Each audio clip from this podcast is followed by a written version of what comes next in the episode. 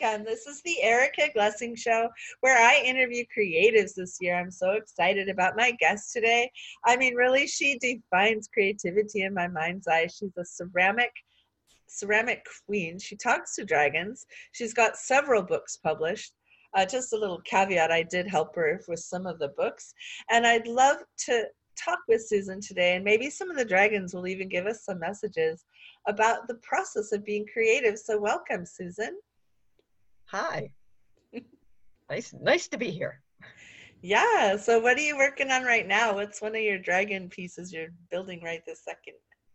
Oh, let's see. I, well, I'm not building much in the studio. It's cold this time of year, but I'm I'm working on some uh, more words than physical pots today.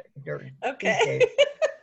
no, it's it's winter tell time. Me, My studio tell me about um, that beginning when dragons started giving you messages. Just tell us about the genesis of that, because like not everyone I know gets messages from dragons. So no. go back to the beginning for us. Sure. Well, we moved to a farm, and I no longer had a studio.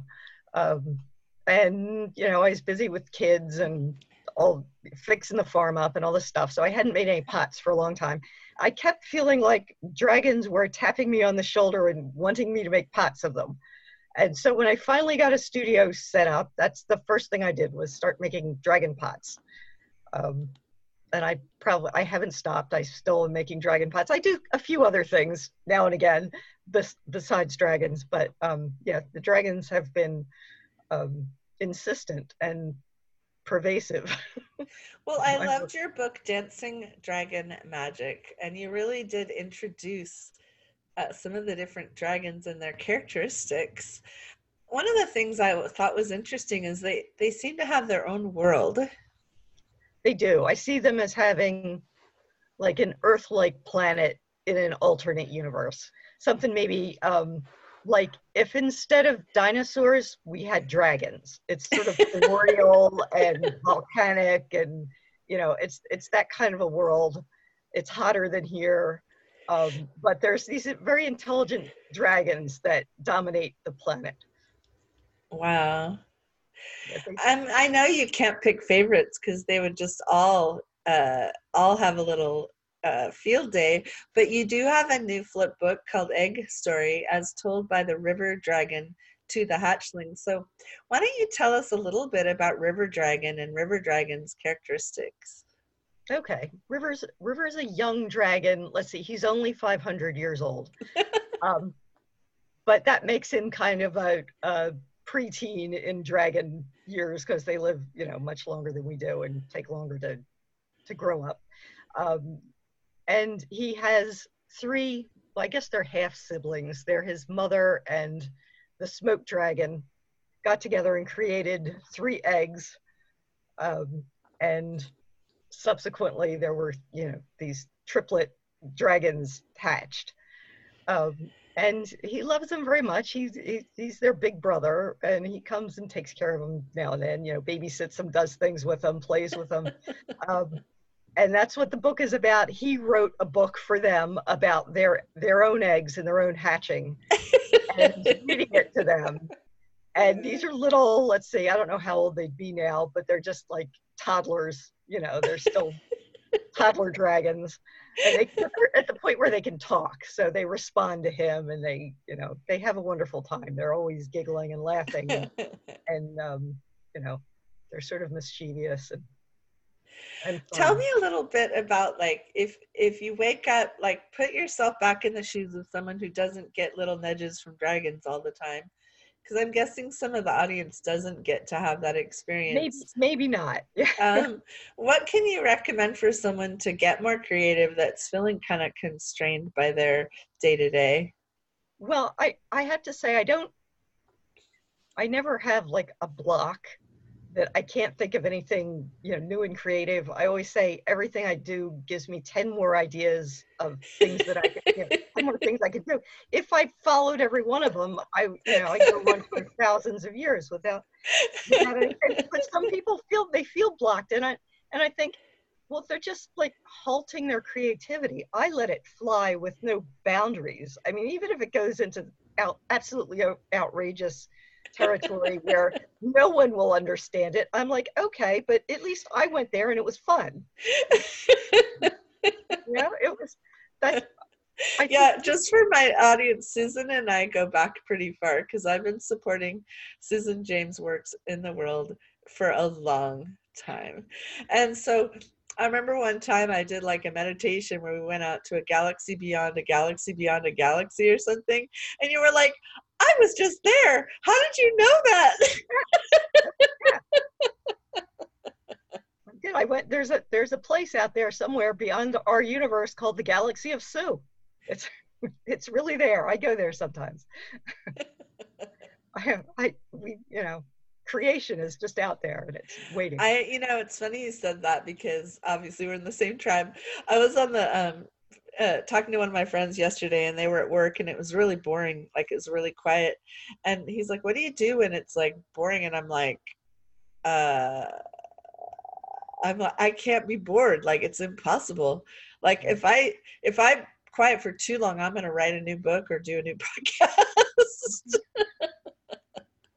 Yeah. Well, my husband is retired now, so we go places, and he goes and looks at things that I have no interest in. You know, old tractors. You know, you know stuff, cars, coin, stuff he likes. So I keep a notebook in the car now, and I say, "All right, you go do. I'm I'm here." and I just write stuff. And I love it. Sometimes I'm I'm a little put off that he came back so soon. you know, I'm like, oh, he's back. like, can you go look at that tractor for another few minutes? Right. I was just getting someplace, you know. Wow, that's so no. cool. Tell me about one of your favorite moments on your dragon journey. Hmm, moments. Gosh, there's so many. well, I know that I, I, the the night dragon wants me to mention him um, he is he is one of my the first pots I made, the, one of the first dragons I met, and he's um, he's like my oldest best friend. he's just so um, I don't know, and he's uh, funny and he's he's very dutiful. He does he does things that he that he feels he's there in the in his world to do. Um, yeah fascinating character and very, very much soothing and fun. I don't know. You'd think a dragon it, that likes to be play in the dark would be scary, right? And I have absolutely zero feel feelings of of fright or anything around him. He's just he's, I guess, comforting in the dark more than more than you know, I remember in the um in the Dancing Dragon Magic book there was a party at one point yeah, yeah. Tell us tell us about the party. The party. That was all so right. fun. They all brought things, right? they do. Well, well, the first the first party they have like a yearly meeting on Dragon Island, just like all the dragons get together to hang out, and uh-huh. they all uh-huh. bring food with them. Um, and uh, the uh, one interesting thing was that the ice dragon and the sea dragon pushed an iceberg from the north to the tropics from the from the you know Arctic to the tropics, so that all the ice dragons would have a, a comfortable place to hang out while they were on the island for uh-huh. days, and um, you know just the kind of things they do. They just are making it the best party they can, and yeah. they you know they the sea dragons bring food from the sea and then the, the other dragons hardly ever get to you know like the sun dragon never fishes for anything yeah. Um, and he, but he loves to eat the whatever they bring. I um, love it. These stories seem so timeless, but it seems like um, uh, it seems like they would be pretty popular with like early teens, tweens. Tweens, yeah, probably. They're um, they're not too serious. the, the dragons. and they like to have fun. That's why it's you know dancing dragon magic. They they're into party. You know, they, they're kind of like party. Even though they spend most of their lives, you know, they're kind of solitary. They're out there in their own yeah. little domain. Do they ever come in your dreams, or is it always like when you're in pots, or? Mm, when do I see them most? Mostly when I'm creating in my studio.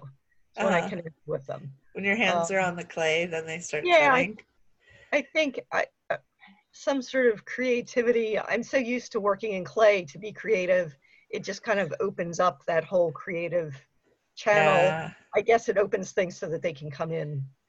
Well, it's just been so much magic talking to you. I'm so glad you could come to my show. I'm so joyful to see what you're going to cook up next. Uh, why don't you just tell us a little bit about where we can reach you and find out more? Okay, I have a website, dancingdragonmagic.com. And there's all sorts, you can see my pots, you can see uh, snippets of other books, you can see, uh, you know, what I'm doing, where I am, what, what I'm hanging out. I have a blog that has videos and, and whatnot in it that's sort of fun. Um, yeah, go check it out. It's purple. it's.